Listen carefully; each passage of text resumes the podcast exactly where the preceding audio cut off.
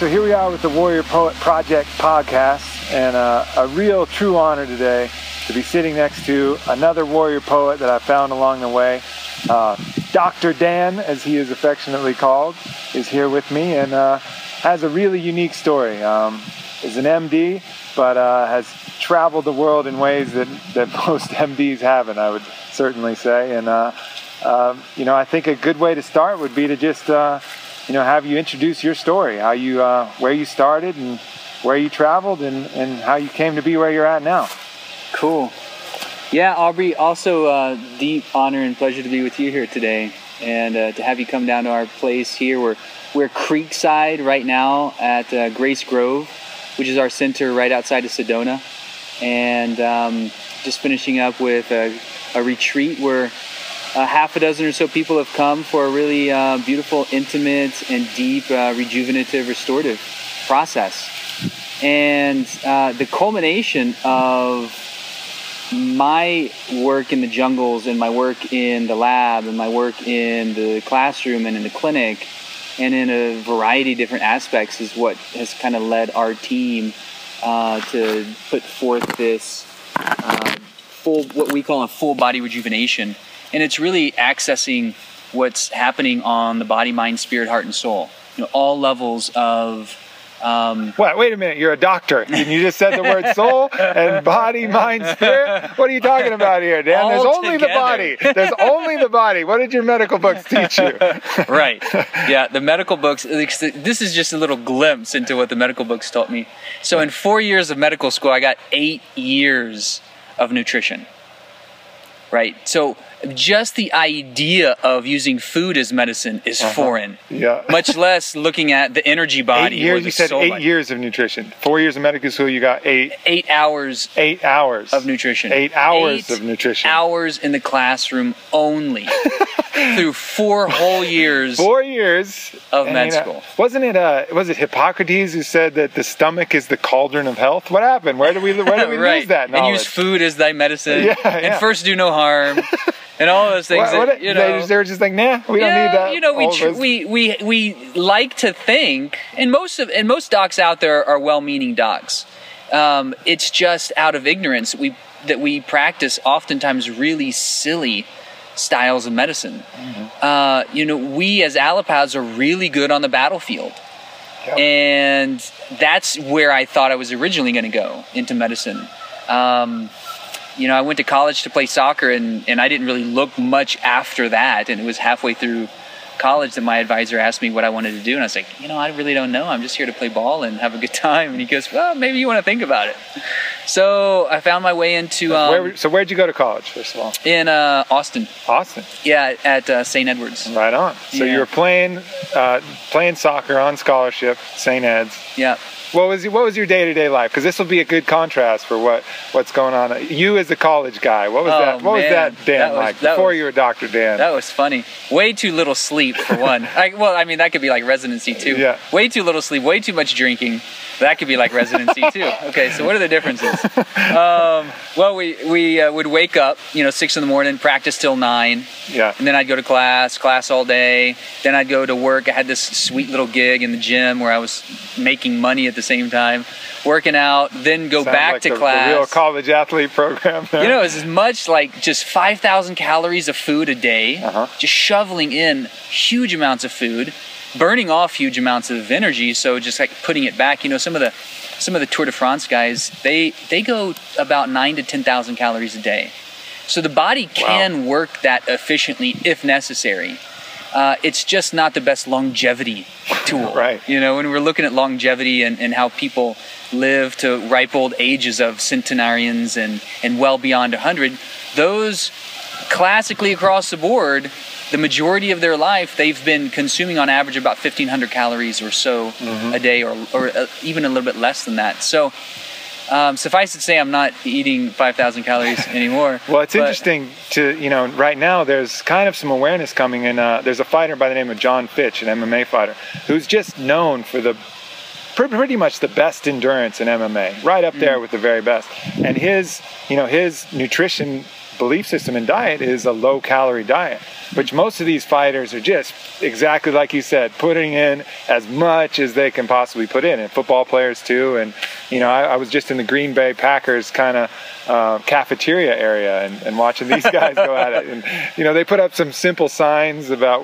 you know different nutritional tips. These guys are really just powerhousing food, Right. You know, to the massive degree. But to see someone like Jon Fitch, top level athlete, championship caliber, and he's not ingesting that many calories. And he said it makes him clear, helps his stamina. So, Yeah, uh, and, and so in that context, he's both an endurance athlete and he's also a high impact athlete. Yeah. So he's really uh, covering the gamut when you when you think about you know how we can stretch our physical capabilities to their limits and be really at the top of our game and, and a high level athlete. You can. Uh, depending on you know one's belief systems, what our education tells us, um, be able to do things like MMA and mixed martial arts in a relatively mindful way. Yeah. Because generally, eating less is going to help the body. Well, comparatively speaking, to somebody who is who is to eat a whole lot more, com- comparatively speaking, helps the body recuperate quicker, mm-hmm. faster, more efficiently. Helps their body process what they're taking in more efficiently. And in something like MMA, you really want to have your utmost wits about you. Yeah, totally. Super supreme reflex speeds. yep. So kudos to him because I imagine he's not necessarily a pariah, you know, but he's certainly on the fringe as Yeah, oh far yeah, as that sport for sure, goes. For sure. I So- think, it, yeah, it's been, uh, you got to make sure that what you're eating is good, though, too. I mean, it's Right. not like just saying, oh, I'll get the six piece chicken nugget rather than the nine piece. You know, that's still not going to get the job done. Totally you got less calories, so they better do, you know, do the work Yeah. nonetheless. Yeah, and there's different dietary styles and dietary approaches, and you know, oftentimes people want to try and find a, a one size fits all model because that's kind of how our culture likes it. You know, it's easy, it's simple, it's fast. Just give it to me straight. But everybody's physiology is different. Some people burn through glucose on a cellular level really fast, and some people burn through it slower. So the, the, the technical term for that is fast oxidizer or, or slow oxidizer. And that's not necessarily metabolic rate. Okay, so that's different than what a bodybuilder would say. Oh, he's metabolic. Oh, he's anabolic. Right. Yeah. So it, that's on a cellular level, how quickly the, the cell uses its sugar. And some people, like, um, you know, one of my previous partners, she would be great having a bagel out the door in the morning till three in the afternoon. That's all she needed. And for me, if I have a bagel, I'm hungry in like an hour Yeah. because I'm a fast oxer and I just burn through that sugar on a cellular Right. level really fast. Right. So my diet's going to have to have, if I'm going to be satisfied, it's going to have to have a fair bit of protein. Yeah. And then you get into the whole like, well, is it meat protein? Is it soy-based protein? Is it plant-based protein? Where does it come from? How is it produced? How's it manufactured? How does your body respond to it? How much protein? And that's where you know indi- people's individual physiology really dictates the game. And some of your best high-level athletes are those that can listen to their body mm-hmm. the best and get direct feedback and know how it specifically uh, efficiently affects their workouts, their routines, their recuperative times. And we can only know that by putting ourselves in the laboratory Yep. and go through a variety of. And I've I've And, done and when Dan says laboratory, he means the metaphoric laboratory. I mean, treat yourself as a test subject, not actually go go into the laboratory Right. just to clear that out. But but treat yourself like an experiment where you're, you know, receiving feedback from what you put in your body and, and what you don't. Yeah. And, and the only way to know that is to try different things on, see how it fits, modify it over time, use what works. I've done all the diets, you know, in, in college when, you know, I was yeah eating, and it was it was kind of like we'd have these eating contests, and I was Yeah, I remember that. little- yeah, right. So and like the big kind of football player guys would sit down with like the soccer team and see who could eat the most, and consistently it was the soccer team because we were just burning so much. And and How many so- miles did you just, you know, not to go on a tangent, but how many miles does a soccer player run? I've heard figures like that in an average game. An Something like ridiculous. Yeah, it's about.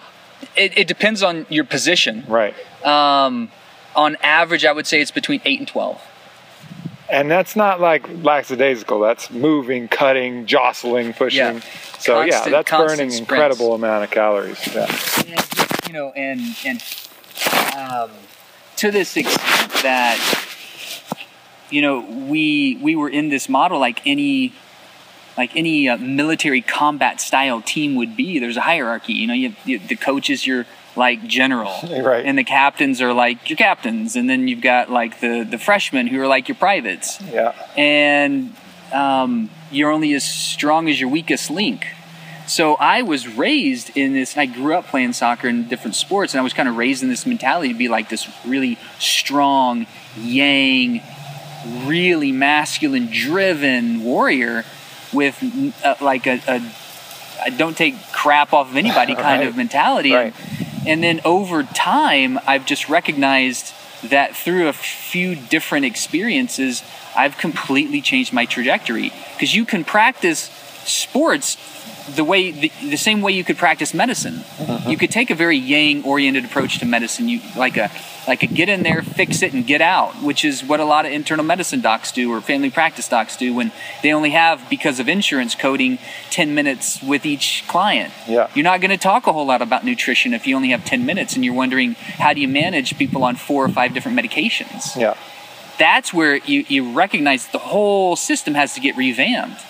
And I went into like the idea of going into medicine from college um, as a to be a surgeon, either, either to be a surgeon or an ER doc. It was the same kind of like in and out, fix it. I can I can tell if I've done a good job right then. Yeah. There's a bullet and it's And causing it's damage. coming this out. is bleeding. The bullet's coming out. The bleeding Yeah. is stopping. and that's where we really shine. And and then um, two weeks before medical school, I broke my neck. I dove off a pier and uh, hit a sandbar and landed right on the top of my head and had a compression fracture of C5. wow. And it was the it was the single biggest reorienting event in my whole life. Uh-huh. And after that, um, you know, I didn't real I actually didn't know it was broken because I could still move my hands and legs. It hurt like oh, hurt like just crazy. And but I could move everything, and so at that time I didn't really know a whole lot about trauma medicine. So I figured, well, if I can move everything, it must be okay. So I climbed back on the back up on the pier, walked back home. It was about a half a mile. The whole time I'm thinking, wow, geez, my neck really hurts. And then, um, sure enough, the people that I was staying with, they had more sense than I did at the time, and they said, "Don't move." And they called the EMS, and the whole. And, and long story short is, yeah, did the X-rays broken? Had the opportunity to get surgery or wear one of those big halos. You know those halos, like those big cages Right, you see people like in Fight Club. That guy behind the bar, Uh-huh. he's got that thing screwed into his skull. And I, and at that time, I was used to having injuries and wearing different braces, and I thought, well, no knife is a good knife, and I'd rather not anybody get close to my spinal cord with a knife. So I said, I'll take the halo. Yeah. So I wore I wore this big cage screwed into my skull. Started Whoa. med school like that for Whoa. two and a half months. And uh, needless to say, definitely did not uh, enter uh, med school subtly, right? Everybody's like, "What the heck happened to Oh, you?" look at Cage Boy. yeah, exactly. Number of different, uh, yeah, funny kind of uh, experiences with old college buddies Yeah. you know, when we were, I was still in kind of a party mentality at that point. So we'd still go to Sixth Street, but it was the coolest thing to walk into a bar, crowded bar, shoulder to shoulder, and Cage Boy walks in, and everybody's like, "Holy shit!" You know, the record stops, and there's a, a a sea of people part like the Red Sea all the way up to the bar, and you know, hey, what can I get you? Jeez, look at that. That's not average. Right on. So, but and that was a whole that was a complete different reorientation. I realized I was vulnerable. I realized I, I was invincible. You know, I, I it really took me down from that pedestal, and thankfully so. And and after that, things things started you know, opening up in a way that I started asking more questions about life and deeper meaning, and um, eventually that led me into psychiatry and uh, I still had a, a, an affinity for working with kids. So eventually, I went to child psychiatry. I did a fellowship in forensic psychiatry and child psychiatry both. But then, you know, and and even then, I was doing my residency in Denver. So I was learning how to rock climb and snowboard and climbing the 14ers, and I was still so kind of outwardly oriented. I wasn't really interested that much in my training. Mm-hmm. I, I was good at it because you know it just requires some memorization and, and not asking a whole lot of questions. Right. You know, because it's What a is- so standard is of that- care. It's like what- a cookie cutter mentality. They want to train docs just like they train everybody else in our educational system to make widgets Yeah. and to think as little as possible. So they have these standards of care We have these protocols to follow.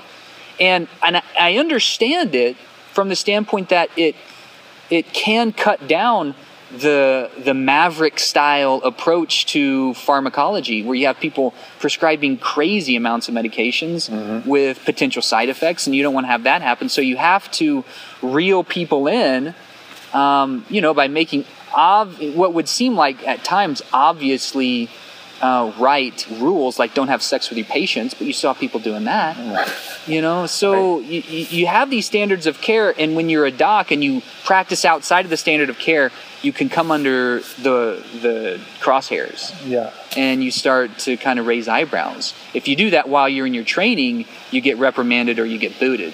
Right. and so I was in my training, but I wasn't really asking the question like, what do you, what does it really mean to, to get to the deeper la- layers and levels of imbalances and cures?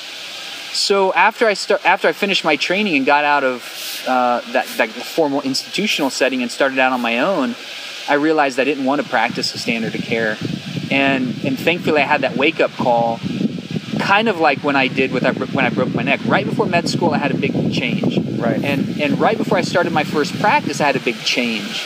And that happened when I went to Thailand and did, I did my first cleanse. And um, and I didn't know why I was doing this cleanse.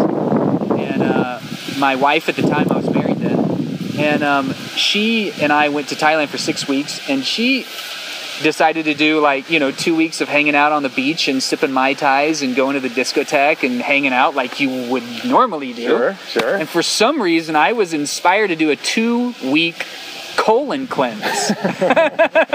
you know, Yeah, everybody gets their kicks in a I different know, way in it's like- Thailand. you and know? she's asking me, "What are you doing?" whatever you like. We're here to like, you know, celebrate. And I said, I don't know. I just I have to do this for some reason.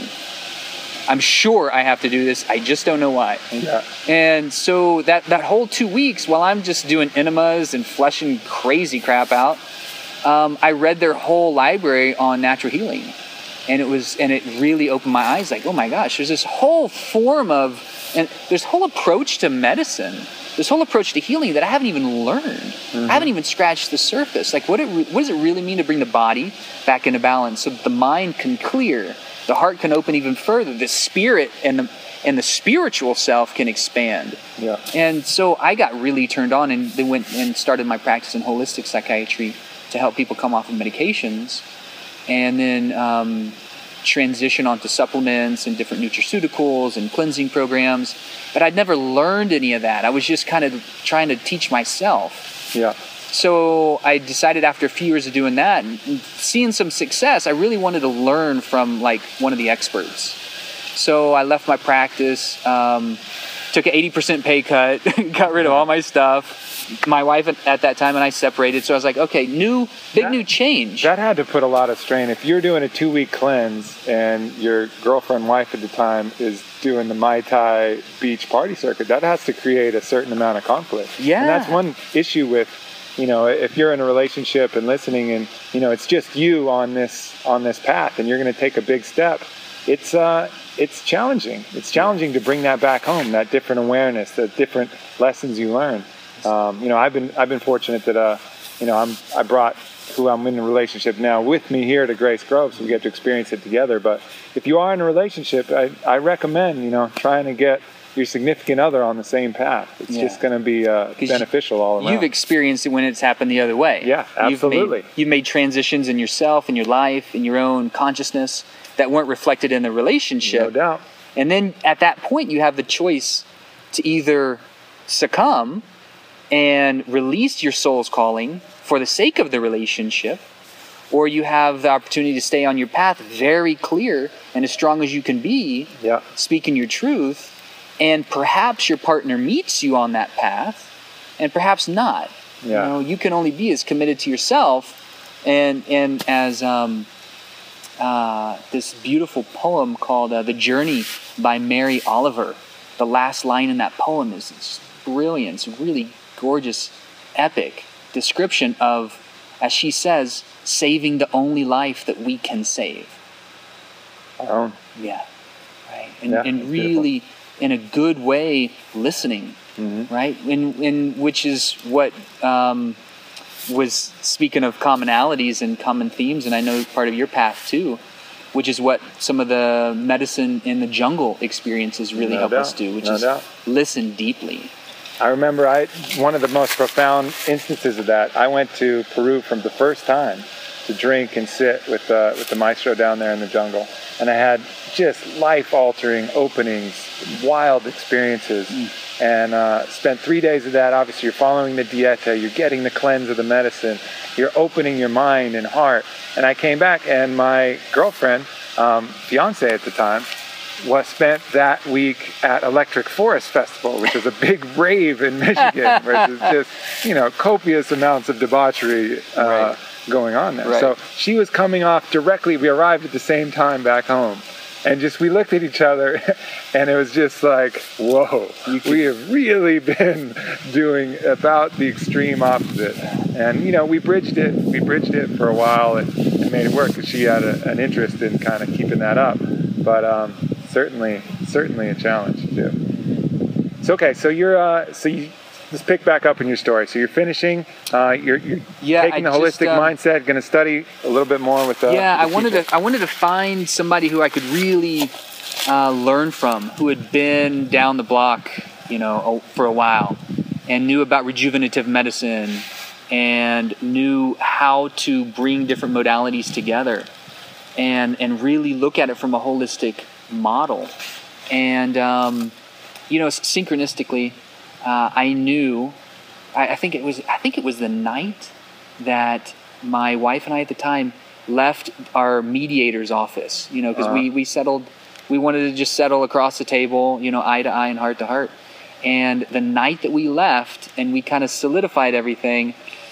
I was recognizing it was a big change opportunity for me because I was in Portland. I, I missed the sun. I'd been in Portland for five years, and I was thinking, oh gosh, I need, I need some more sunshine. and so obviously I'm in a big change. I got on the website of this center that I had been reading about. Uh, this guy Gabriel Cousens at the Tree of Life, and um, I'm reading his books on spiritual nutrition and food as medicine and um, fasting and cleansing and detoxification, rejuvenation, all this stuff. And I get on their website, and the first um, ad I see for an opening, I thought I was going to go like maybe just work in the garden. I was Yeah. like, maybe I'm just going to take a break from psychiatry, work in the garden, maybe work in the kitchen, just take a different, completely approach. Yeah. And first ad I see is holistic psychiatrist opening. So I was like, all right. and the next day, their whole website was different. So it was like that right as the subway doors are closing, I jump on. Went down there, met with him. It was a great fit. Ended up working there as the medical director for two years, learning from Gabriel about like the philosophy of fasting and cleansing and detoxing. And went through a raw vegan diet. Went pretty much raw vegan overnight, which was super helpful for my spirit, super helpful for my mind, and mm-hmm. not so helpful for my body mm-hmm. you know, because it has a taxing effect, especially if you if you're trying as particularly as a fast oxidizer, if you need a fairly high degree of protein and you're trying to supplement with proteins sources that don't work, like Yeah. uh, you know, nut and seed based protein sources, or um, chlorella and spirulina, which is a big staple in the raw foodie uh, diet, um, or even soy, which is just completely laced and GMO'd and are genetically modified and not so great, and it's very hormonally disruptive to men. Mm-hmm. So A lot of estrogen and so. Lots, lots of estrogen, totally. So, you know, I'm not getting the nutrition. My hormones just start to flatline, and I'm watching my body just go through this process Yeah. of like weakening before my eyes. Yeah. And the, every time I check in, like, is this what I'm supposed to do? Is this my soul's level calling? Which is a, which is a really helpful question to ask when you're really neutral. Uh-huh. Like if I have attachment to the outcome, I'm going to shape the answer. Sure. If I'm attached to my body, and it's not, you know, it's okay to be attached to our bodies because we're in a physical vessel. and Our bodies are attached to us. and it feels good to be on our game and to look good and to feel good and Sure. have that vibrancy. And I was just watching my body just kind of kind of weaken yeah. almost overnight. And every time I checked in over those over those couple of years, it was like, yes, this is just where I'm supposed to be because I had been so driven, so yang, so like the little general, hard on myself. I was the best at everything, and second place sucked, and I and I would curse anybody else for making second place, Right. and I was just really hard on everybody, ch- chiefly me. And what it did, because I was so yang, I was so in that masculine, that couple of years really soften me into my patience and my kindness and my more feminine side and my listening and my ability to just have faith and not be so driven. And it was a really challenging time, and it was one of the um, times that taught me the most about the ability to listen above my ego for what's in my highest good. And that took, and I'm that's still a practice. That's really hard. You know, I know it- for me, even in a, you know, it's it's hard to separate your kind of body identity and your sense of fitness and vibrance with your sense of confidence and self worth. Um, I know for me, when I've been in periods where, you know, I've just kind of had other priorities and really kind of let my body go down, I've noticed uh, I have to fight against at least a palpable lack of kind of just self confidence as a man. yeah, man, the bravado. Yeah. We're kind of it's it's it's a part of the testosterone Y genetic makeup. I mean, Mm-hmm. it's ingrained in us. We're not that far from a warrior culture. yeah. You know, our ancestors were driven, and you know, before all the modern day luxuries, we had to go out in, in the, the woods and find our food and forage, and and and the, the masculine role and the feminine roles were typically more delineated because of just, if nothing else, because of a physical prowess Yeah. a physical level of ability and a nurturing side that, that women have that that's more of a feminine based characteristic. Mm-hmm. So those roles were a little bit more easily defined. Whereas now you've you know you got metrosexual men and you got guys that that really feel good getting all dolled up and they you know like uh, in Thailand it was the first time I was really exposed to a culture that celebrated quote the lady boys. Yeah. you know and and they're very beautiful man these guys are rock solid. I mean they would kick my ass in a heartbeat. I mean these guys are like thai boxers walking Yeah. around in thong speedos you know and high heels and proud of it. You know and it's like in that degree of confidence and that degree of like self expression and freedom i just really started to admire. And and it was part of this kind of you know softening of my ego and and that opportunity for me to try and find confidence outside of mm-hmm. the the machismo that I had grown up in. I'm, I'm from South Central Texas, where you know Marlboro men were the kind of the the the epitome of your like masculine evolution Right. the hard loner with a cigarette. I mean, I, I, I did it all, man. I, I grew up wearing cowboy boots, cowboy hats, and chewing tobacco. And that's a you know, and that's an aspect too that shouldn't be tossed aside and neglected. You know, that real you know, you you had your background in that. So for you personally to learn lessons on a deeper level, you needed to experience the other. Um, but you know, a lot of people who you know don't let him saying that if you've never experienced really what your body is like at peak condition hmm. and peak performance, and you're a man and you haven't ever really felt what your body as a warrior and as a hunter's potential could be, that's something you need to experience too. Totally. You know, I mean that's that's part of it. It is about the balance, you know. So Yeah. for you, it was the balance was letting that go for a little while. Yeah. You know, for someone else who's been letting it go for a long time, It's time to go it the could other be way. go the other way. Yeah. Really, you know, put in your time, put in the grind. Yeah. See what that body, you know, that gift you have is made of. yeah, see how you can turn your body into a Ferrari. Yeah. You know, if it's been kind of an old clunker truck for a while. Yeah. You know, because we're we have this unlimited potential for rejuvenation. We re- our bodies are meant to be self healing machines, and we live in an environment now that globally is getting. Well, I shouldn't say globally. At least from a Western in industrialized culture is getting more sedentary. We traditionally we were talking about grounding the other day. We'll talk about Yeah, more yeah. of that. So, for example, most people sit down you know, at, at their desk. They sit down when they drive. They sit down when they watch TV. Um, that by itself is one of the main reasons that the the incidence of prostate cancer is so high, and uterine and ovarian cancer is so high because the pelvic girdle is stagnant, sitting down Mm-hmm. for 18 hours a day. We're not built to do that. We're not meant to do that. Right. And so we have these somewhat sedentary lifestyles, and we and there's more Is that is that lymphatic? Is that a lymphatic Huge issue? Just lymphatic. because you're sitting and it's just all Yeah. the fluids are kind of collecting and not both- flushing out. It's lymphatic in which is extraordinarily accurate. And one of the reasons is that most of the lymph tissue is um, in the gut, Uh-huh. gut associated lymphoid tissue. And when the lymphatic system gets really congested, it fills up with toxins and it can't move. And the lymphatic system is is like a pump that you move through your own body kinesthetics. Your own body movement pumps that machine of the lymph system. It doesn't have its own pump like the cardiovascular system does. Right. So if you're not moving, it's not pumping. So it's getting Makes more and more congested.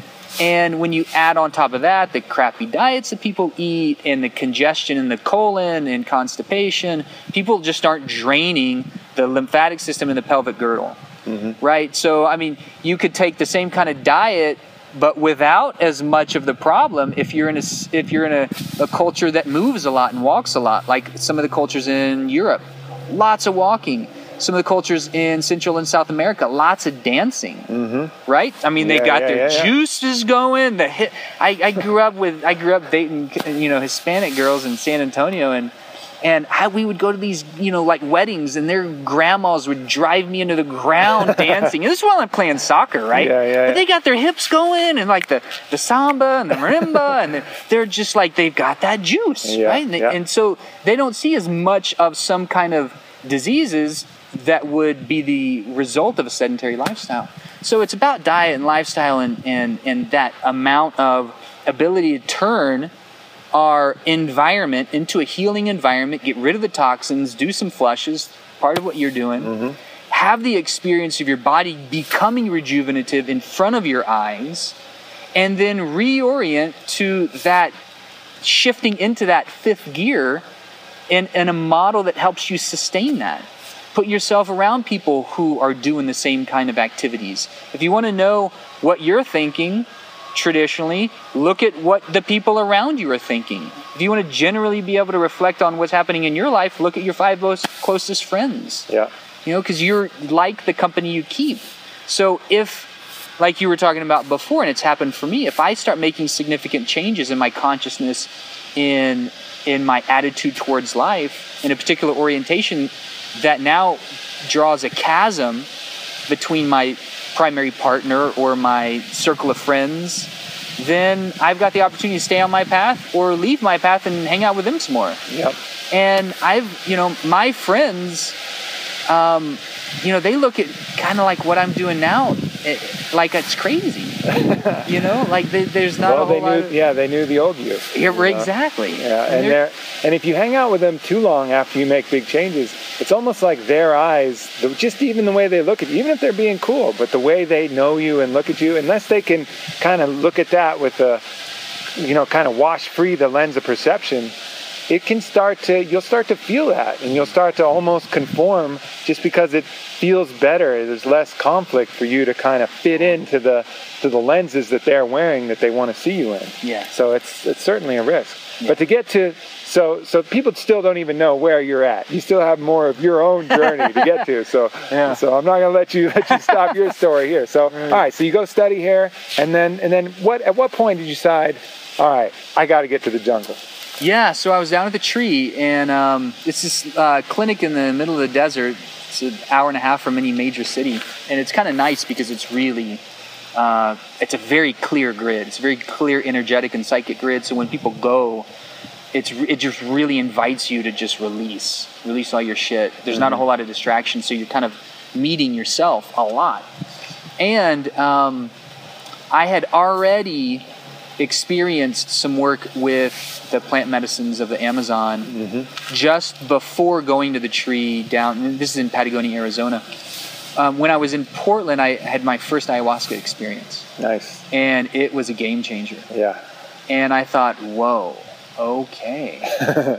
wow. Now, was that your first psychedelic experience at all, or just had, your first um, DMT? It was my first DMT experience. Yeah. I had smoked pot a fair bit. Thankfully, had left that because that was just not working for me anymore. Yeah. Um, but like any medicine, it's medicine until it, you use it and you abuse it, and then it becomes poison. right. And so I had I had let go of that, which was awesome. And um, I had done mushrooms a couple of times, and I had some pretty um, powerful experiences, but nothing like Nothing like the first ayahuasca. ayahuasca. Yeah. Man, uh, I mean, I had I I I just I received so much back. You know, so much of myself that had been split off. Received so much back, so much clarity, so much inspiration to take this now move down to Patagonia and a complete new re- reorientation to my life. So I had this in the back of my mind. So the ayahuasca session itself was a catalyst for you to go to the tree. Then It to was. a certain, yeah, to a certain extent. Yeah, Yeah. it's like bam, big change required right Sure. now. Sure. And um, so I was down at the tree for a couple of years. And then um, over time, I recognized okay, yeah, my mind is settling. Um, I'm coming back into balance, right? Because that now the pendulum is swung way over into the yin, into the feminine, into the Yep. just patience and the stillness, And which you've is. been on that vegan diet. and I'd been on that raw vegan diet, which is my hormones were still flatlined after a couple of years. Yeah. I mean, there wasn't just wasn't like a whole lot of juice. Mhm. There wasn't a whole lot of even interest. My libido was low. My testosterone, I know, was in the toilet. Yeah. Um, and I still knew it was there was the right thing to do until a couple of years after being at the tree, I started getting slowly more of the call to go be in the jungles. Yeah. And um, so I reconnected with somebody that I'd sat with before and uh, went into ceremony and got co- really strong confirmation um, that, okay, I had learned, because my, progr- my, my, my process was like, okay, I'd learned allopathic medicine. I had learned some of holistic medicine and rejuvenative medicine. I really want to learn now the spirituality of medicine. hmm And I, and I want to experience medicine from a completely different lens Yeah. completely different cosmology. And I really am so deeply curious about the energetic components of plant shamanism and how the shamans from these traditional cultures can read the energetic field of someone from you know several feet away and Sure. know where the holes are and know what plants to prescribe. And then we're not talking about ayahuasca because in the dieta setting, and you know being down there, the ayahuasca in that dieta setting, she just opens the door for you to actually get the healing and the teaching from the uh, master teacher plants. Right. Yeah. And so the the jungle shaman walk around with this pharmacopoeia in their mind because they've experienced all these different medicines and know exactly what medicines to bring in to strengthen someone's power center, to help them harmonize their heart, to help them release old trauma, to help them restructure their neurochemistry. There's certain plants that do different aspects of this work. And it was fascinating to me that somebody could develop the skill to be able to read another's field from several feet away and know what plant introduced introduce to them and, and really let the plant do the work. Yeah. You know, the, the, the shaman's just the facilitator. He's like, like we were talking about before, he offers the buffet and he makes a recommendation, you know, take this medicine and let her teach you. Let her or him teach you this plant spirit. And so I left everything um, from the tree, got rid of all my stuff, sold it or gave it away, got down to a backpack, and had a few thousand dollars in my bank account at that time. I was still kind of paying off student loans. And um, but I was like, okay, I got a little bit of savings. I'm going to go down for anywhere from a few months to a few years. I don't know when I'm going to come back, and I'm going to apprentice. I'm going to find somebody to study with. Yeah. And um, and boy howdy, that those first those first 60 days, I did 35, 40 ceremonies in about 60 days, Wow. and just got my, comp- I just got dismantled. You Yeah, know, my whole ego just imagine. got dismantled. You know, I I go down for five days and drink three times, and that's rejuvenating but exhausting, psychically, you know, exhausting. I mean, you're going through some really powerful stuff, physically and mentally. So to think about doing 40 days out of 60, it's like when I look at those SEAL training videos. I'm like, and you're swimming again with a log on you? What are you, are you crazy? You just finished swimming all day. You Yeah. know? So uh, yeah, that's intense. So all right, so talk a little bit more about that. Yeah, it was. Um, you know, my style is kind of like to jump in and see what happens, Right. and go for it. So I went for it, and um, and I don't really recommend that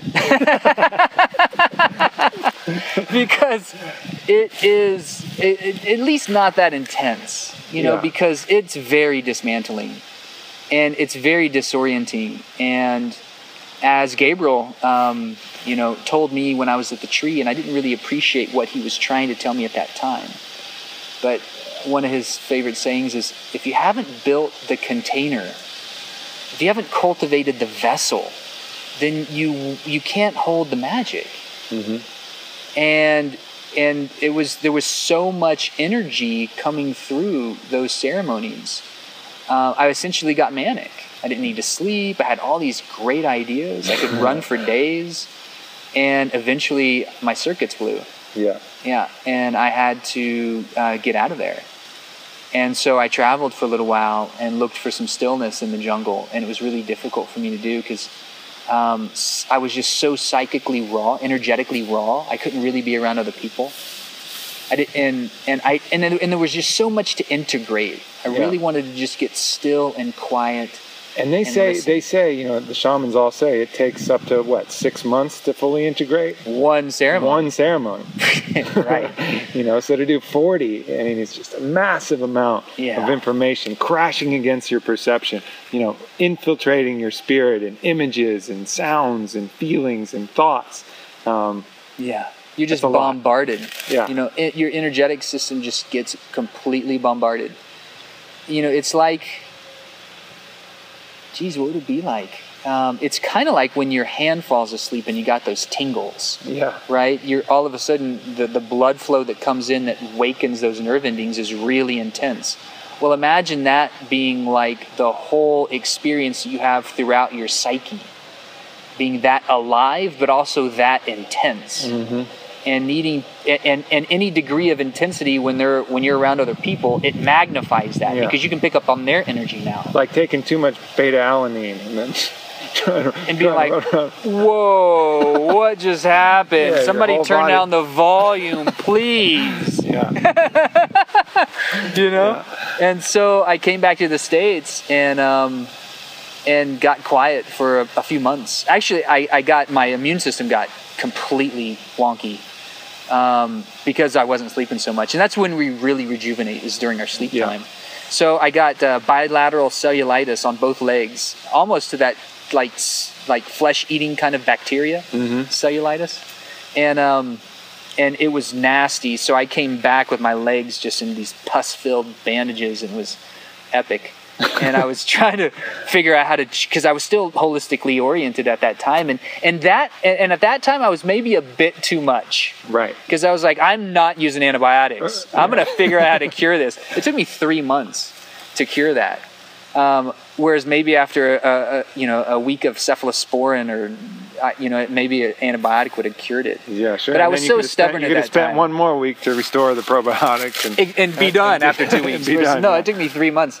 So after my legs Well, you got kind of got to overcorrect. Sometimes I don't know. You don't have to, but in the, usually for most people, you got to overcorrect a little bit. you know, for me, that's that's kind of like my motto in college and med school was nothing in moderation.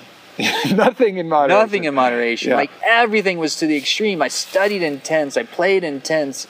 You know, I loved intense. I was pissed off intense. It was whatever it was. It was intense. Uh-huh. And it's not the best path to longevity. right. you know so now things are much more moderated and thankfully so but at that time since i had gone so far into allopathic medicine and now i was so turned on to holistic medicine i was bastardizing allopathic medicine Yeah. i was saying no i mean un- unless something gets cut off i'm not going in. Unless unless i get full-blown you know sepsis Yeah. throughout my whole body i'm not going in. And everybody was looking at my legs going dude you got to go get that done checked out like now. And i was like no i don't have sepsis yet.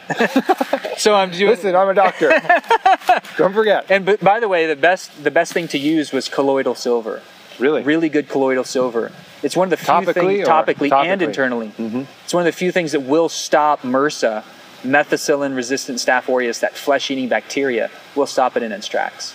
Very cool. Yeah, better than antibiotics will. Very cool. Is there any? I heard a. I think it's just maybe a, a myth, but it may be true that the the saying about a silver spoon, born, born with a silver spoon in your mouth, had something to do with the people. And when the plague was going around, the people who had silver spoons weren't getting sick. Interesting. No, I've so never the myth heard is that. that. they were getting, you know, they were getting some elemental silver from their that silverware, makes so much sense. and they weren't getting sick. So it was like, oh, well, fucking, they got the silver spoons Right. mouth. Lucky so- them. Yeah. So Right, who that's knows? That- cool. Well, it you could be a myth, but there could be some. Similarly, some I've heard that the, the the settlers that came out west, the first people, the first foreign people uh, on these lands in the United States, the settlers would travel with these big barrels of water because they didn't know when they were going to be able to find fresh water. So they would carry their water until the next source, and in order to keep it clean. From um, you know because they didn't know some of these sources were contaminated with like Sure, giardia, Giardia, Yeah.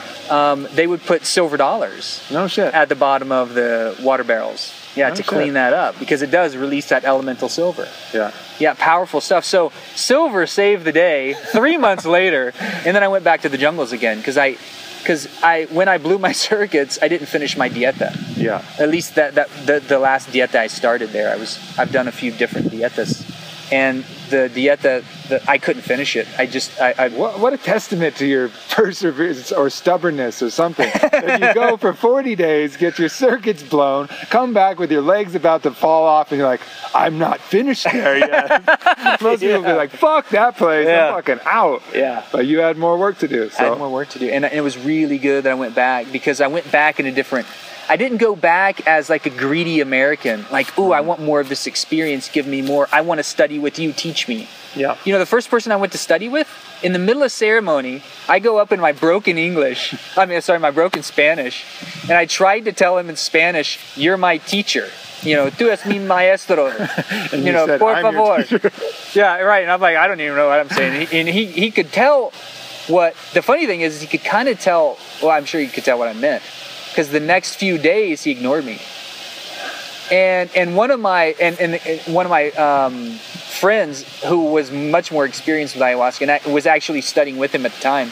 He said, if you're really serious about studying, um, Guillermo's going to ignore you because he wants to see what you do.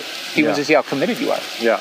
And um, and what I realized was that I was demanding, just like any other Westerner going down to the jungles, demanding something.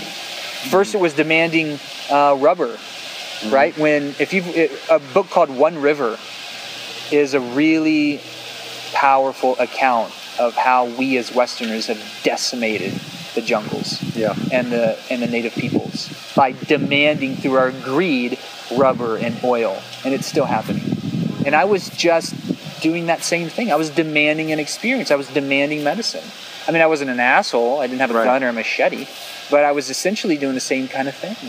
And so the second time i went down i, I went down from a much different humble place. Yeah. i really got humbled and that was really good for me. Hmm and now I just have so much more reverence for the people and and their their traditions and the way they they they make relationships with living things before asking anything of it or from it more out of gratitude you know like the native peoples here you know my first really my first entry into spirituality was through Tibetan Buddhism and then through Lakota Native American spirituality and through a, sweat lodge community.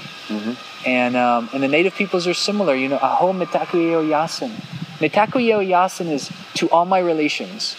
And, and thank you that I recognize my place in the tapestry of life. Sure. And before I take anything, if it's a grandfather to put a grandfather in the pit and to take a grandfather from the pit into the lodge, That means, for people who don't know what that means, in the Sweat Lodge Tomasko ceremony, grandfather is a stone that you put inside uh, the Sweat Lodge, which is like a, a navel in the earth. And you bring the grandfather rocks into the navel to, to heat it up, and you splash water for steam herbs. And it's a really incredibly powerful experience. I actually have a blog about uh, Tomasko I did up on the site. So, so check that out if you want a few more details on it. But the grandfather is these molten hot stones that you're bringing in. And before we do anything, especially in ceremony, we ask, uh, we ask, we just ask, you know, thank you in a good way. May I receive this medicine? Thank you in a good way. Yes, we receive this heat into our lodge. We receive this mini wachuni, this this uh, sacred water, uh, you know, to, to provide the purification and the steam and and and we pray in the four directions and we recognize there are spirit helpers in each of the directions.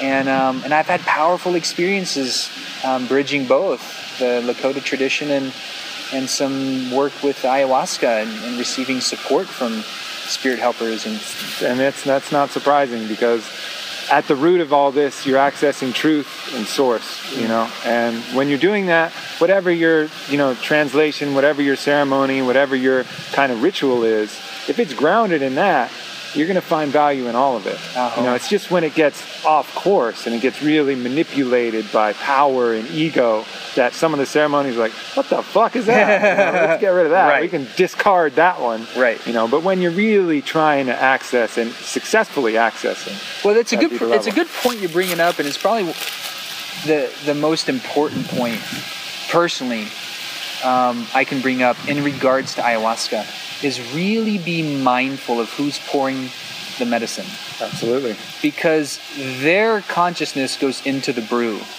and the the Andean, I mean, so the Amazonian jungle shamanic path is not a spiritual path; it's a power path and traditionally speaking. Mm-hmm. And that's why you have, you know, historically, shamans throwing black magic at each other and darts at each other Sure. and do um, take advantage of situations when particularly Westerners are going down wide eyed and thick walleted Yep. and wanting a particular experience.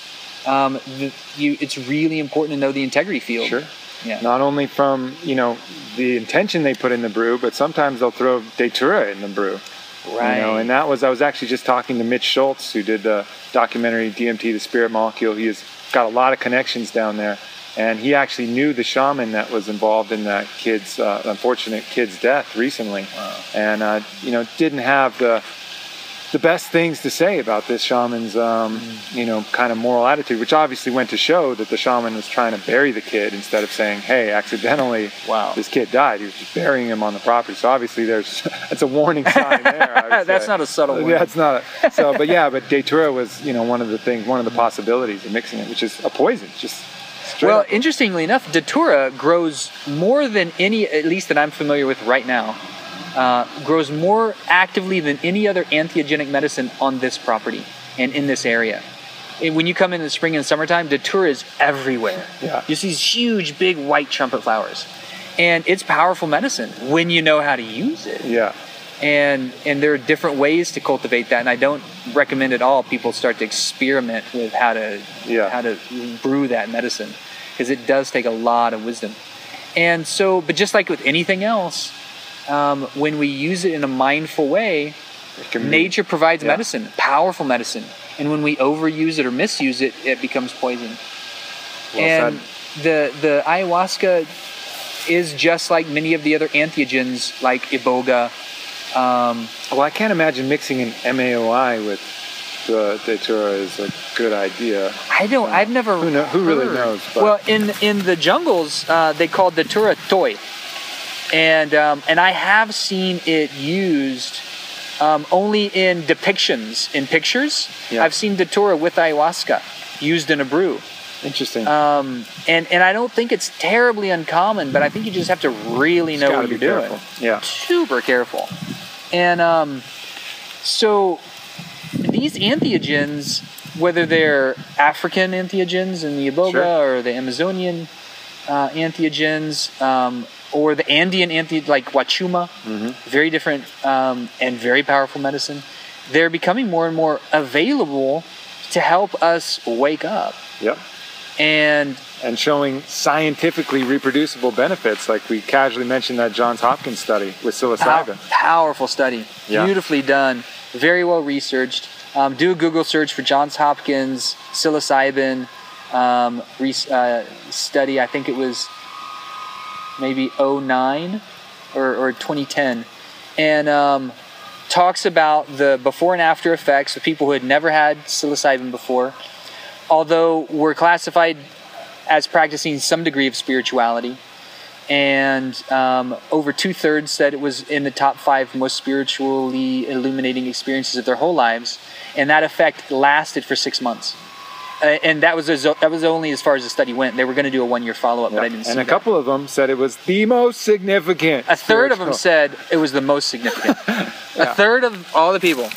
So I mean, it's just it's it's So a, what do your what do your what do your colleagues say? You know, your old your old med school colleagues that are still stuck in that young. Oh, what, are you, what are you doing with those mushrooms, well, drugs, you know, it's poison? it's so funny. Um, so I, in med school and in residency, I was I was already kind of like um, there's a book called The House of God, which was a depiction of uh, residency, uh, internship, written in like the late 70s, and it was this kind of uh, depiction of this debauchery that would go on intern year, and it's kind of true. So there was, you know, there were people in my residency taking, you know, just these crazy trips on things like ketamine and, yeah, and sure. opiates. Like John and Lilly, that's a he's a famous one for doing ketamine in the isolation stuff. tank. I, I would much rather do an entheogen that Yeah. comes from nature than some synthetic Yeah, I that ya. is going to be completely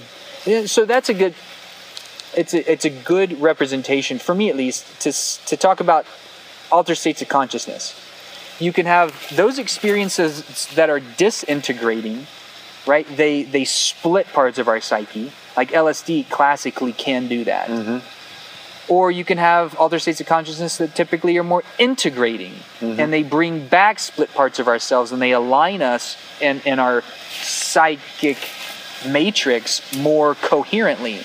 And those are things like psilocybin, like ayahuasca, like iboga. Mm-hmm. Um, marijuana can do that when held really reverently, but when used and abused, it becomes the opposite.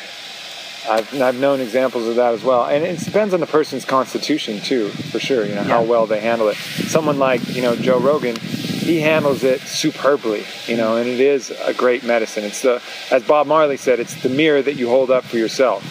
You know, and for him it is. He can he can you know take a bunch of marijuana in a variety of ways, eat it, smoke it, whatever, um, and go in his isolation tank and really access truth in a true mirror.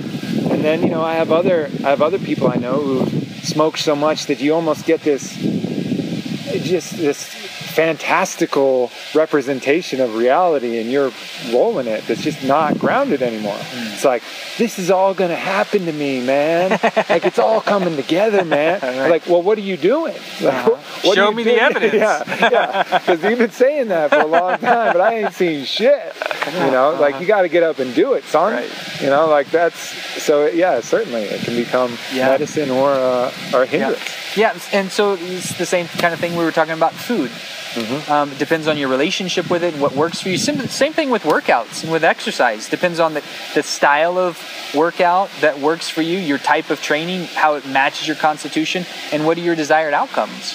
So when we, like Krishnamurti talks about, become our own primary authority in our own life, and we put ourselves in the laboratory, so to speak, and we really choose to um, receive as much information as we can, try it on for size, and then put our own expert lens a- as our own filter of analysis. Make does it make sense for me or not? And whose expectations am I living up to? And if it does work for me, how do I choose to use it in a good way? And so we're coming back to like the idea of uh, the power path in the jungles. You know, when you mirror the power path with the spiritual path, is doing exactly what you're talking about. That's when you really become a warrior poet Yeah.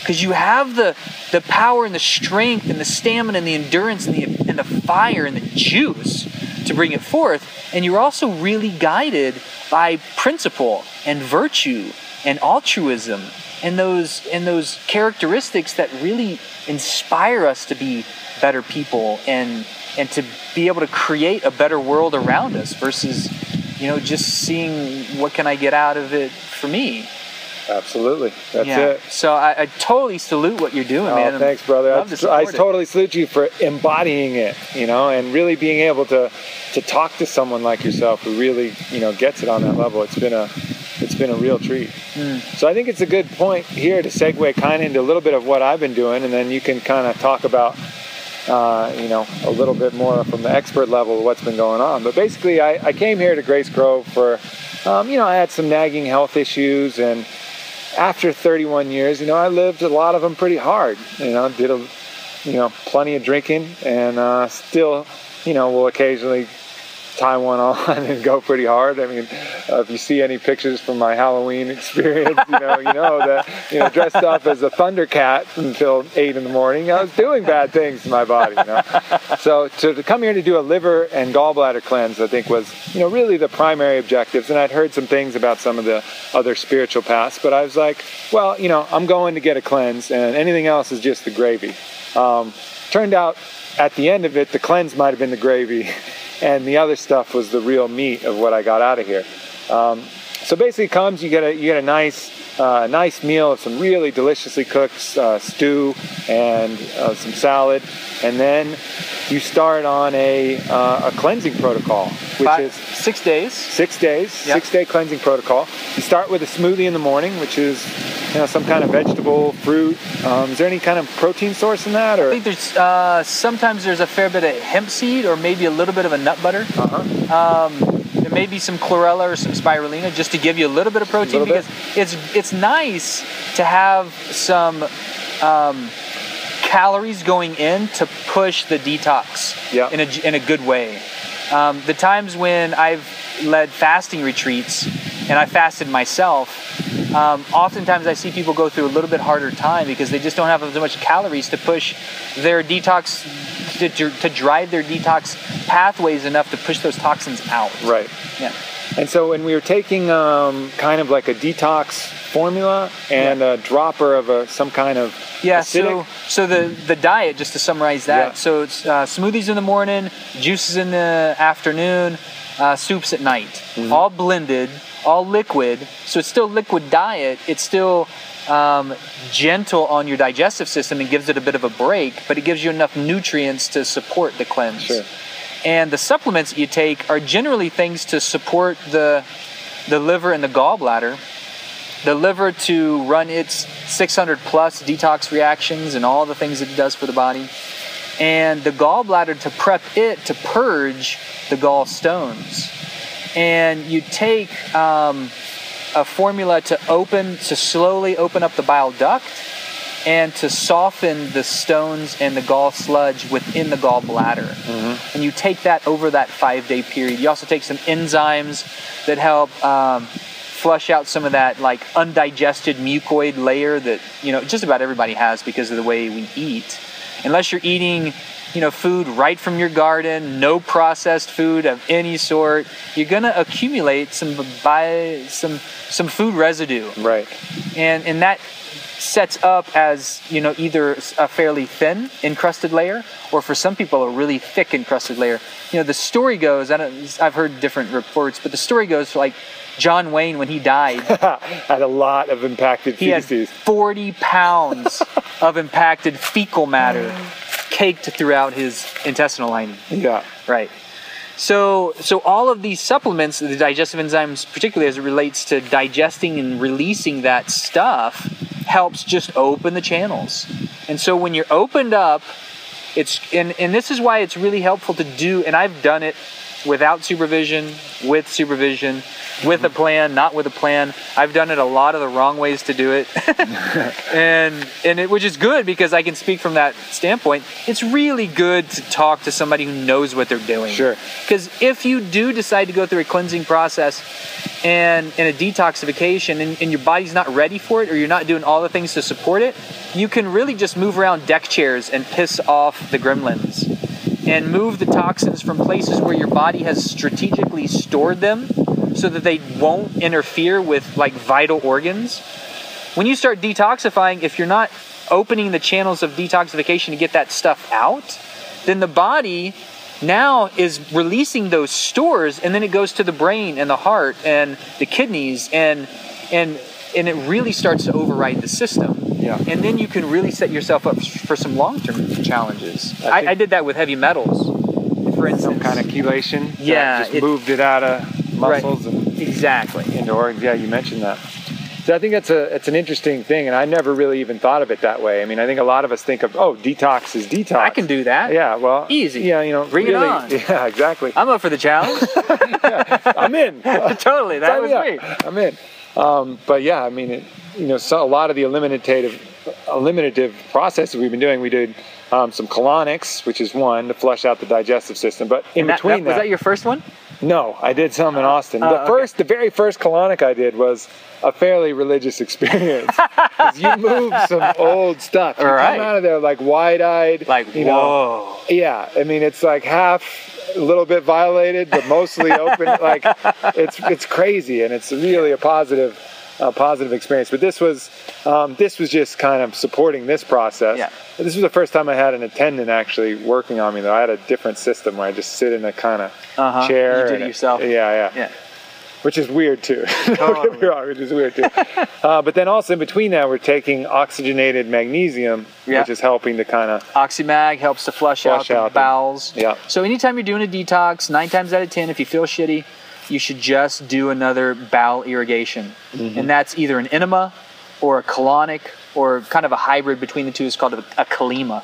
Mm-hmm. Um, or take a lot of Oxymag because you just want to be moving the bowels through. The bowels are your best organ, your biggest organ of elimination, and if you're moving the bowels, then you're flushing the liver Mm-hmm. because the bowels and the liver are connected through this portal vein circulation. So when you're flushing the bowels, the liver has an opportunity to dump. yeah. So you've got the supplements that you were taking, the colonics that you were doing, uh, foot baths, Yeah. saunas, just and a we lot. did, and we also did a, a parasite cleanse, which was pretty cool. Which is where we were, um, you know, and you obviously know a little bit more. But from my understanding, I was holding on to electrical currents, Yeah. which were driving some of the parasites out of their comfortable spots Totally. in my guts and in my flesh, and into some of the more open spaces in my digestive cavity. And then I'd rip down a shot of uh, ozonated olive oil yeah. and they that's just like the raid for the for these parasites. Is that a pretty accurate description? Great description. Totally. So that in itself, after after that, I had a that was actually the hardest night. Was that first night after I did that?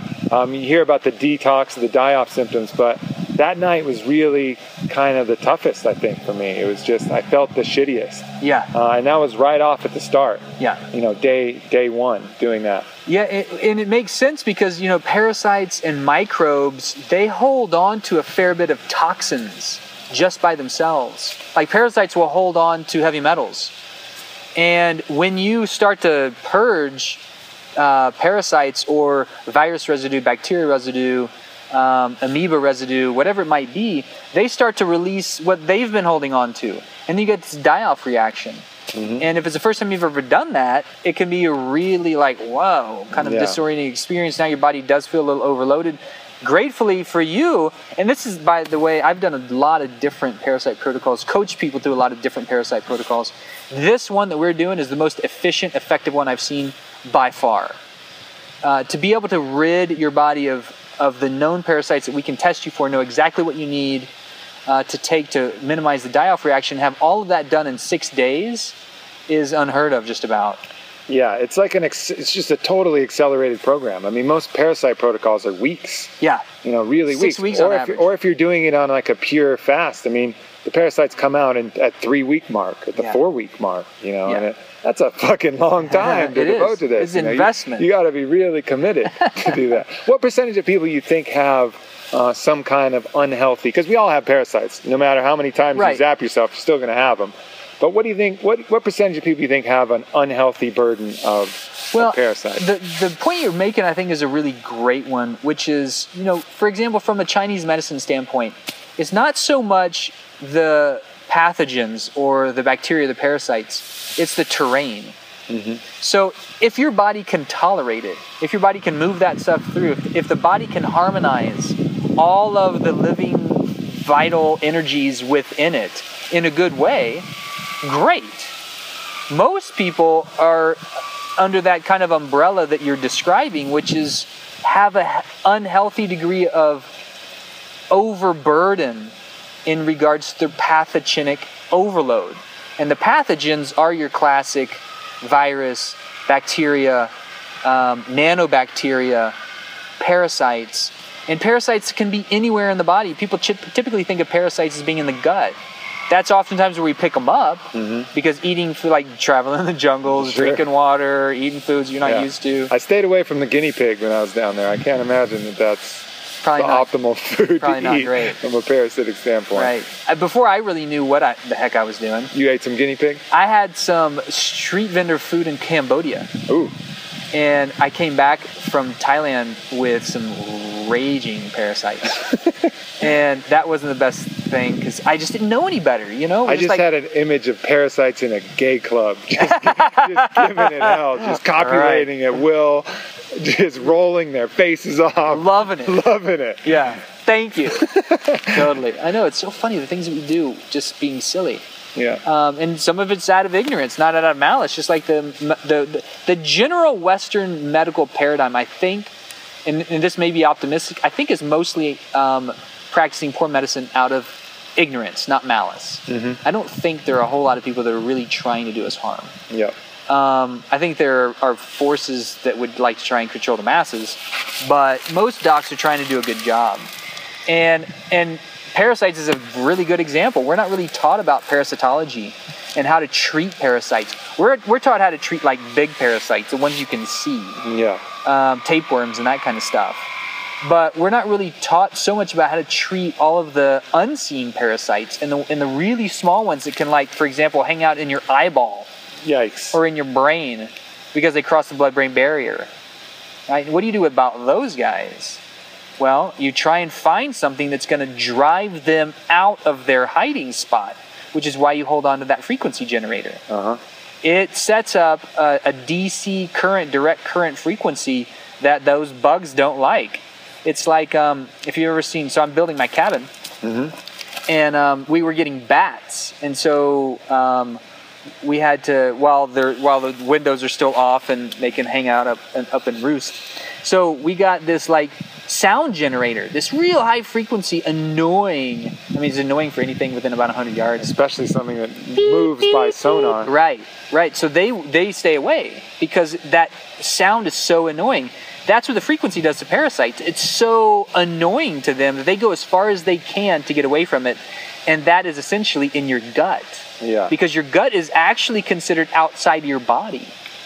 Like if you bled into your gut, you won't retrieve that blood volume. You'll poop it right out. Mm-hmm. Right? So the gut lining is considered outside the body, so all the parasites go there, and then you take the ozonated olive oil, and just like you said, that's the raid. So bam, done. History. and then you have to find out how to heal the detox, Yeah. the die-off reaction, and those are the herbs that are specific to you Yeah. that you needed to clear whatever you were clearing. Well, the, the effect has been quite remarkable. You know, you, you imagine that for some people probably listening to this haven't missed more than two meals in a row, and that's not uncommon. Um, and you would imagine that, you know, oh man, I miss a meal, I get cranky, I get pissed off, I get tired, you know, all those things for missing that. That all passes quickly, you know, especially when you're getting the right nutrients supported in part of this cleanse. You know, you get that the high nutrient shake in the morning, and you don't really need that much, you know, to, to keep you going. And I've had great energy generally. You know, I've had that a couple nights, or that first night really, where I felt kind of like I was getting sick a little bit and just not great. But other than that, I've had great energy. I brought some kettlebells out here. I was able to do a couple workouts with those, and um, even on yesterday, which is our flush day, which is no smoothie in the morning, uh, I was able to charge around one of the mountains out there and hike around. Um, which actually is a, is a reasonable point to uh, to talk about something that uh, before we forget it. So we were hiking, and uh, before in a previous conversation I had with Dan, he was talking about uh, the grounding frequency of the Earth itself.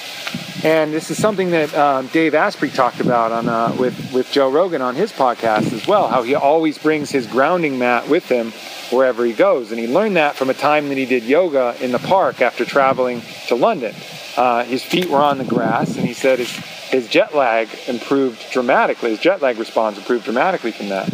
Um, so, so you were saying that there's actually some some evidence from cyclists using this. So, so what is what is going on here? What is this frequency from the Earth? What is this all about? Yeah, the the the technology originally called grounding technology, now called earthing technology. So if you're looking for it on the web, you can just do a Google search for earthing.com. Um, came out by a guy named Clint Ober, and um, he recognized the beneficial frequencies through just doing a whole lot of different research. I don't. I think his background is as an engineer, um, and he came across the the powerful effect of connecting the body's electrical system, bare skin to the bare earth, and the reception of negative ions and the dissolution of inflama- inflammation, essentially. And so he didn't publicize it. Um, except to a few people to put out like some feelers of who wanted to be the beta tests. Mm-hmm. And one group um, that became lately a fairly well-known beta test for this technology was the, were the cyclists in the Tour de France, and um, it was a methodology that they could use that didn't have any side effects, that wouldn't show up on any tests as being illegal, and that significantly cut down their um, recovery time. And so, regardless of what they were in the midst of, like you know, um, I was just at a I just was at a conference with uh, Jeff Spencer, who's the old doc for the Tour de France throughout those all those years that Lance won. And uh, he showed that's a good thing or a bad thing. Yeah, I don't really know. I mean, Jeff's an amazing guy. He's, yeah, a, sure. he's a great guy. He's a super doc. I don't know his level of involvement, you know, and, and all that kind of stuff, but I, I, I think a lot of him and his work. And, he, and at this conference, he was showing some pictures of one of the riders who went through the rear windshield of a car because you got you got pace cars behind the riders and in yeah, front of the riders, yeah. and this car for whatever reason had to stop, and this rider went straight through the back Yikes. windshield. And I didn't realize that the way that the, the tour is set up is every body has to cross the line. Yeah. Other way, otherwise the whole team's disqualified. So this guy with an arterial laceration bleeding out of his bicep around his bicep tendon and uh, a pretty deep gash in his uh, forehead where his helmet split um, kind of hobbles across the finish line. And by the way, he's got to race the next day. and if he doesn't race the next day, the whole team's disqualified. Oh, good thing he was a cyclist and not one of those European soccer players who would have been rolling around on the ground. Right. Still, Yeah. still to this day. right, I know. It's so funny, those guys. Yeah. Yeah, and so Jeff's hooked this guy up to one of those grounding. It wasn't. So the it- grounding mat itself actually, you know, bare feet on the earth, you get the current from the earth itself. The Yeah. grounding mat somehow mimics that. Yeah, the way it does it is um, so that guy, that that that rider, gets hooked up to the grounding technology, and a whole lot of you know first aid and a whole lot of like real high quality nutrition. Rides the next day, and um, and has that hunger back. You know, and because he woke up feeling good. You could tell when he was going to sleep because of this picture. When he was going to sleep that night, he was like pretty worried. He didn't think he was going to get back on Yeah. and um, and then so those are just like some examples of the power of that rejuvenative practice of grounding and everybody has access to it. It's, it's it just makes sense. Yeah. we're bioenergetic beings. We're we're from the earth. It makes sense for our bare skin to be on the earth and most people don't do that. They get out of bed they put their house shoes on they live in concrete foundation houses uh, driving uh, cars with you know rubber tires and wearing rubber soled shoes and they go to bed like that Yeah. and there's, I mean, there's so many people. I'm sure, and I'm sure I've even gone stretches, you know, where I haven't been at the beach. Obviously, at the beach, everybody's on, you know, on the sand. But you know, other than that, you know, I'm not a big. I've never really loved grass. I get a little itchy from it, so I'm not like a roll around in the grass type of guy either. So I'm sure there's been huge stretches of my life where I haven't actually put my skin anywhere on the earth. yeah You know, period. and then and you, and you have guys like Franti who never wear shoes Yeah. I mean Yeah. in like a New York winter yeah. won't wear shoes I mean and that so, that song he has you know walk a mile in my shoes it's like you ain't got no shoes man do it that way for a while see how it feels Yeah. And actually, during the summertime, p- pretty much except in the in the dead of winter, I'm usually barefoot because it just feels really good to be that connected. Mm-hmm. Yeah. So th- so where I got on this is in that hike. Uh, I tried to do as much of that hike as I could. It's, it's mostly rocks, so it's pretty easy. So Yeah. it's nice climbing on the rocks with bare feet, and uh, So let me give you feels nice. Let me give you just a little bit of the science to, to, Yeah, to yeah. give it some validation. Um, because it, it, it makes sense, but the cool thing I like about Ober is he sat on the data for 10 years until all the tests were done. And he could prove in the lab the benefits that he was seeing in his clients. And then when all the labs came out and the data came out, and then he marketed it, the allopathic community couldn't say, "Oh, that's bullshit." Yeah, yeah, yeah. He could say, "Well, actually, Oh, go hug a tree, hippie. right, totally. And he could say, "Well, here's the data." yeah. And so what you see is you see all the inflammatory markers drop and normalize. Cortisol levels normalize. Hormone levels optimize. Like DHEA levels will optimize, the master hormone in the body. The zeta potential in the red blood cells uh, will minimize uh, to the extent that it's optimized so that all the red blood cells now look like those healthy, fluffy donuts Yeah. versus all those stuck together and gnarled up, kind of like mangy Reese's peanut butter cups. you know, and so so then the blood has more oxygen carrying capacity. It's it's more alive, and this is only after 45 minutes of being grounded. Just think of what happens when you're bare skin on that sheet all night, and the way it reproduces that effect, is really brilliant. Brilliant technology. I mean, the guy should win a Nobel Prize for it. It it uses the electrical system in all modern buildings, which has a grounding prong, right? The mm-hmm. three prong outlets, that, that middle lower prong is the grounding outlet. So you hook up this adapter that feeds, oh, you hook up that into the outlet, and that feeds a wire that snaps into the sheet. And the mm-hmm. sheet is laced with silver thread. And you put your bare skin on that. So it's essentially impregnating the Earth's grounding field through that wire into the sheet. Brilliant.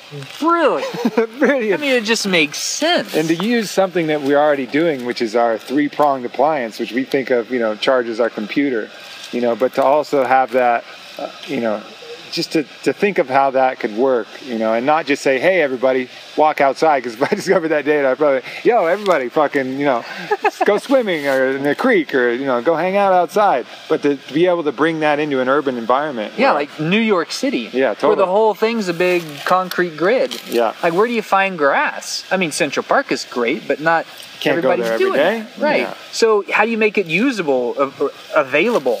So, this guy, you have you have these sheet sets you sleep on at night. You've got these little things that you can rest your hand on by the computer. Nice. So all the EMF frequency that you're getting bombarded with I want to you probably put it underneath your feet at the desk, too. at the desk too. They they got these little pads. Brilliant. This is brilliant. coming soon from Onnit Lab somewhere or another. Totally. We're gonna we're gonna fucking make that happen. Yeah. That's that's a definite. We got That's an we got to make easy that yes. happen. Well, Dan, there's so much to talk about. We got about another 10 minutes here before we're going to wrap this up. Um, so I want to touch on a few of the other things. So just to finish off the physical part, we're in the last day today. Um, last night we drank a bunch of olive oil as the final thing, um, and, and that was triggering the gallbladder to release the bile, which is what digests the, the fat. Is that is that an accurate? Yeah, it's a, it's a good description. Uh, it's a nice summary statement. You know, and and there's a it's a funny kind of thing because it re- recently I was just trying to, to to to find out like if there had ever been any studies of the benefits of liver gallbladder flushes, Mhm. and I went on a um, uh, PubMed search, which is the law, largest online data system of the studies that have been done in, in across the world, um, and there weren't any. There Wow. was, well, I, I take it back. There was one, but it was an abstract that I couldn't access because it was in a different language. Yeah. And so, allopathic medicine really doesn't appreciate the benefit of doing liver gallbladder flushes. And some part of that is because, well, we got to this point without doing liver gallbladder flushes. Why do we have to do them now? I mean, like, we didn't do them. Well, some of us. You had a pretty funny story, which would be worth telling in a Oh, few moments about how uh, the ayahuasca forced you to do that. What, Oh, what man. happened for you? Because this is similar to what's happening to all of us here at the Grove, Yeah. except just in a different way. So oftentimes when you go through a liver gallbladder flush, is you release a lot of these what are called stones, gallstones, and the gallstones can be either uh, really hard calcified stones, and those are the ones that people have a hard time with, especially passing. That's very uncommon, and even if you had calcified gallstones going through this process, it's still doable and safe because the gallstones soften with this phosphoric acid and the bile duct opens with this Epsom salt. So it's the perfect delivery system. We just had a, a gal who was about to, she called me from her, I was coming back from uh, the tree actually. She called me on my cell phone, phone from her hospital bed. She said, they want to take my gallbladder out right now. Can you help me? And I was like, wow. Um, yes.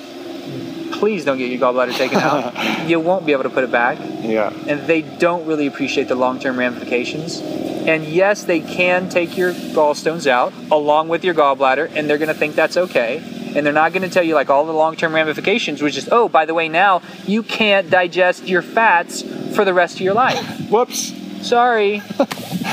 right. So, d- depending on the type of gallstones, the allopathic community say, well, that's unsafe to put somebody through a flush. It's not unsafe. You just have to do it the right way with the right supplements in the right kind of sequence. So, some gallstones are calcified. That's uncommon. Most of them are cholesterol, kind of fatty in nature. And they, they set up these big, kind of fatty, hard, but like hard fat like um, like rubber from a tire, that kind of hard fat. Um, they set up these big globules in the gallbladder, and the gallbladder gets all congested and it can't do its job. And then you get somebody after a big fatty meal has this gallbladder attack. They think they're having a heart attack, but it's their gallbladder trying to push out this little bitty morsel of bile to try and digest that fat, but it's trying to squeeze through all this other crap. So in in another, it's either bile sto- gallstones or bile sludge. It's kind of the yeah, same yeah. thing. It's just a big mess. It's like a tar pit in there. So you take these supplements and it pushes all that out, flushes all that out. Well, and then sometimes when you have that experience of expelling all these stones, it feels like a, a machine gun is getting shot out of your ass. Because you're you're you're pooping like a machine gun. All these like what it be like peas. it's like split pea soup coming out your butt. And the first time I had ever had that experience, I didn't even know what a gallbladder flush was. It was the first time I did my ayahuasca uh-huh. experience. It was it was the most amazing experience spiritually and physically because I had this experience while I'm high as a kite, not knowing what was happening. Had this experience of a machine gun being shot out of my ass. and it was kind of alarming and kind of like your first colonic experience, very liberating because I felt so good afterwards. Yeah. And it wasn't only till years later I, I realized those were gallstones. And some of what the purgative mega- medicines do, like these medicines like ayahuasca and some of the others, is they cause the body to flush its toxins, whether you purge from above or you purge from below. And I'd say the first, tw- I've maybe done 100 ceremonies or so.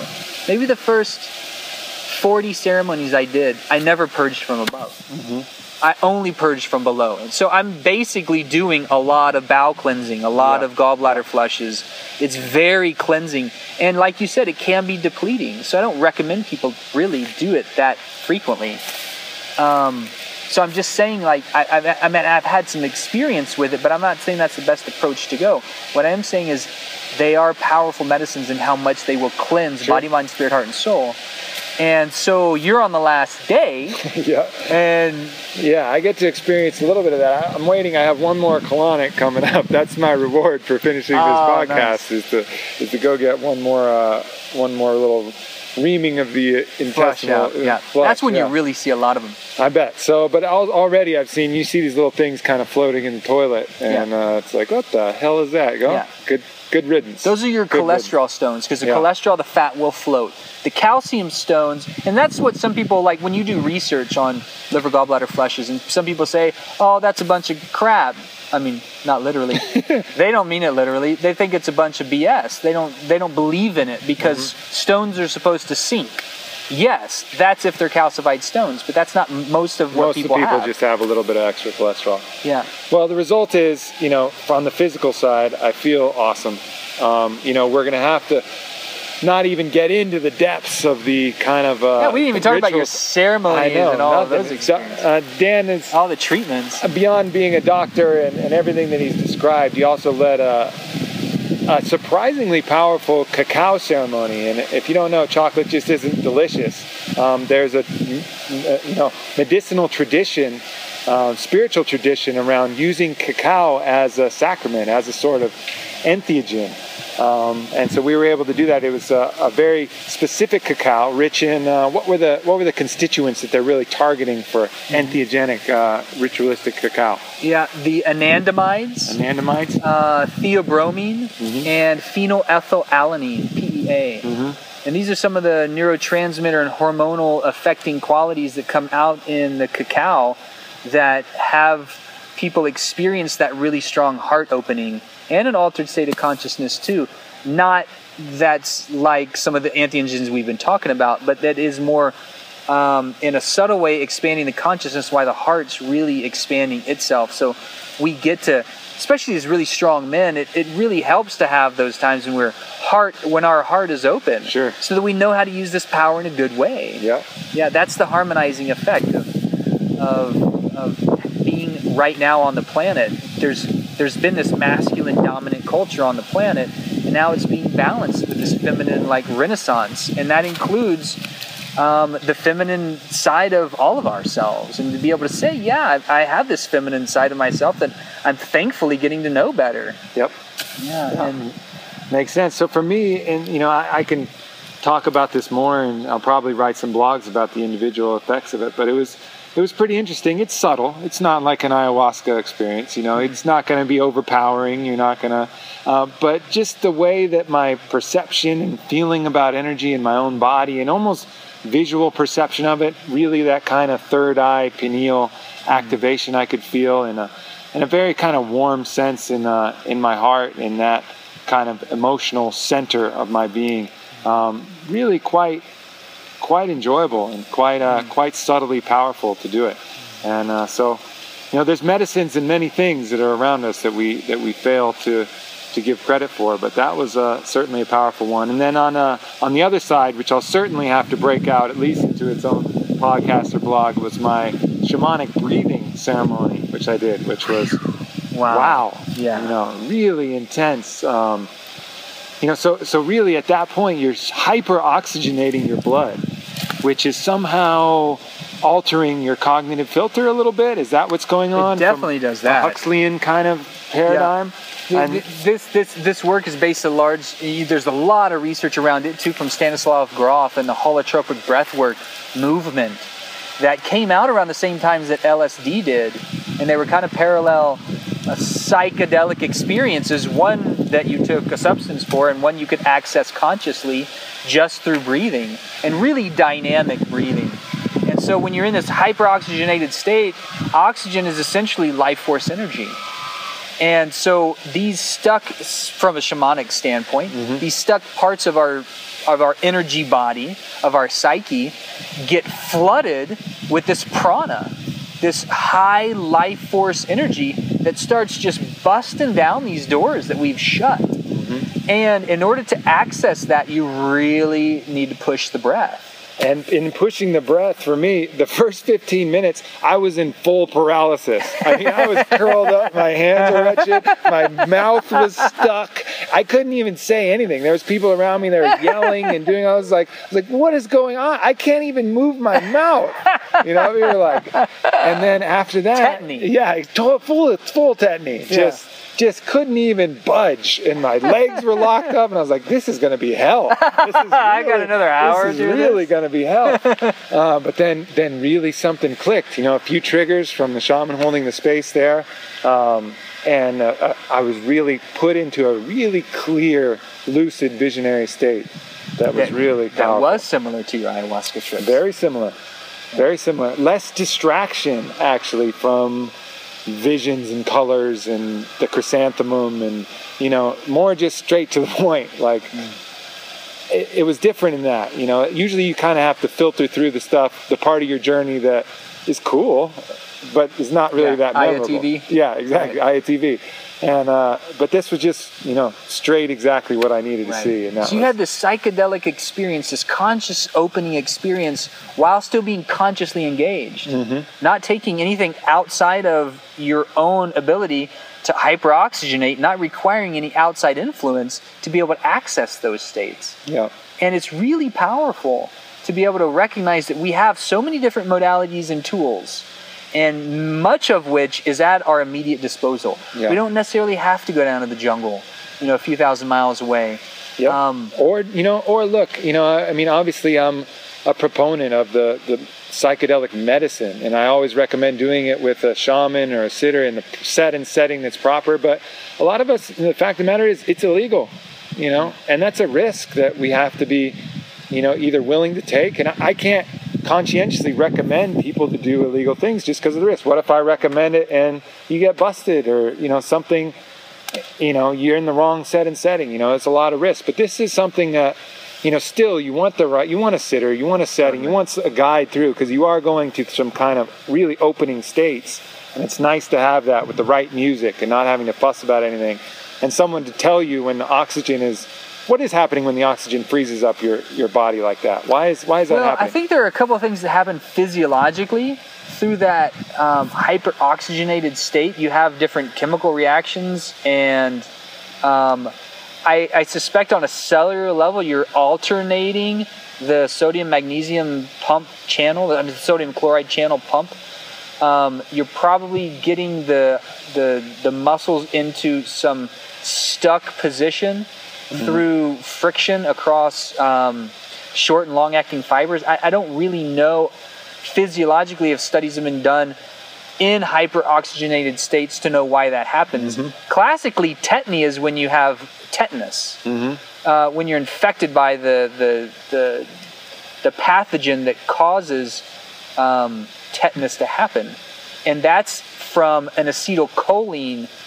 Um, let me let me make sure I remember my microbiology. This is going all the way back to med school. go now deep um, when the acetylcholine receptors are paralyzed Uh-huh. and the postsynaptic junction paralyzes so that you can't depolarize the muscular membrane and it totally freezes up Yeah. until you give it the antidote.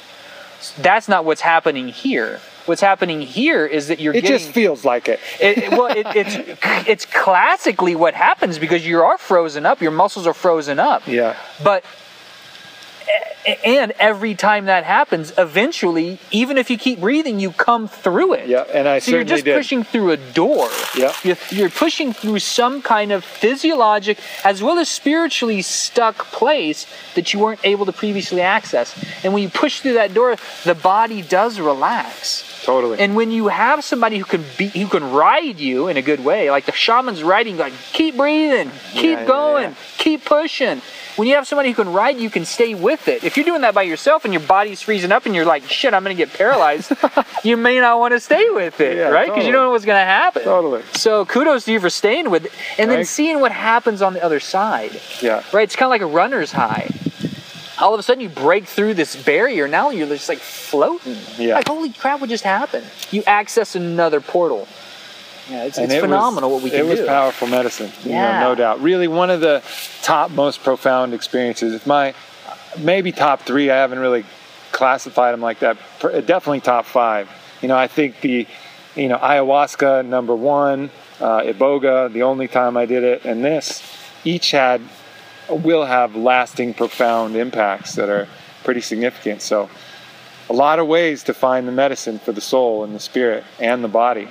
Um, so I think Dan, I think we're going to finish up here, and uh, and as as always now, this uh, this podcast is sponsored by Onnit Labs, onnit.com, o n n i t.com. Dan, one of the formulas you were mentioning that you like, just taking a cursory glance, glance was the uh, the Shroom Tech Sport formula. Totally. Um, And lot- your alpha brain, both of those. Right on, right on. Yeah, we uh, we always Uh, we, we love those as well. Um, you know, those are some of our biggest sellers and some of the most impactful uh, supplements. But you were mentioning something about the Shroom Tech Sport that often gets overlooked, and that was some of the adaptogens we had in there, the, the rhodiola and the Siberian ginseng.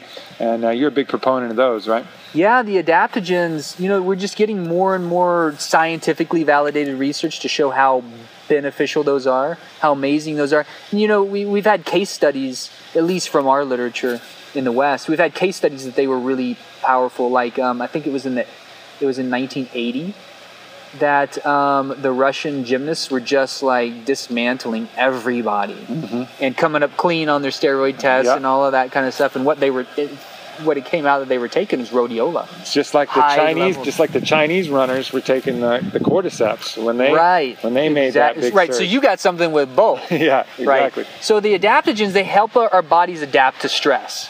They give us the ability to recover quicker, to take more on, to have that sense of like resilience, that that warriorship that sees a challenge and says, "Okay, I can meet that challenge." Not necessarily a cocky attitude like bring it on, but like no, I have the inner fortitude, the calm, discerning clarity of action to be able to take whatever's life's going to give me. It's that like it's that it's that confidence that you can just tell in someone when they walk in the door and don't have to say anything. Yeah. yeah. We like that. Totally. we like that. Well, Dan, this has been a real pleasure. Warrior, poet, doctor, shaman, and if you didn't rid the bats out of your hut, you could definitely walk out and say, "I am Batman." I would, I would give you, I would give you that credit. It's been a real pleasure, Dan. We're gonna have to do this again. Awesome. Look forward to it. All right. Yeah. Take care, everybody. Yeah.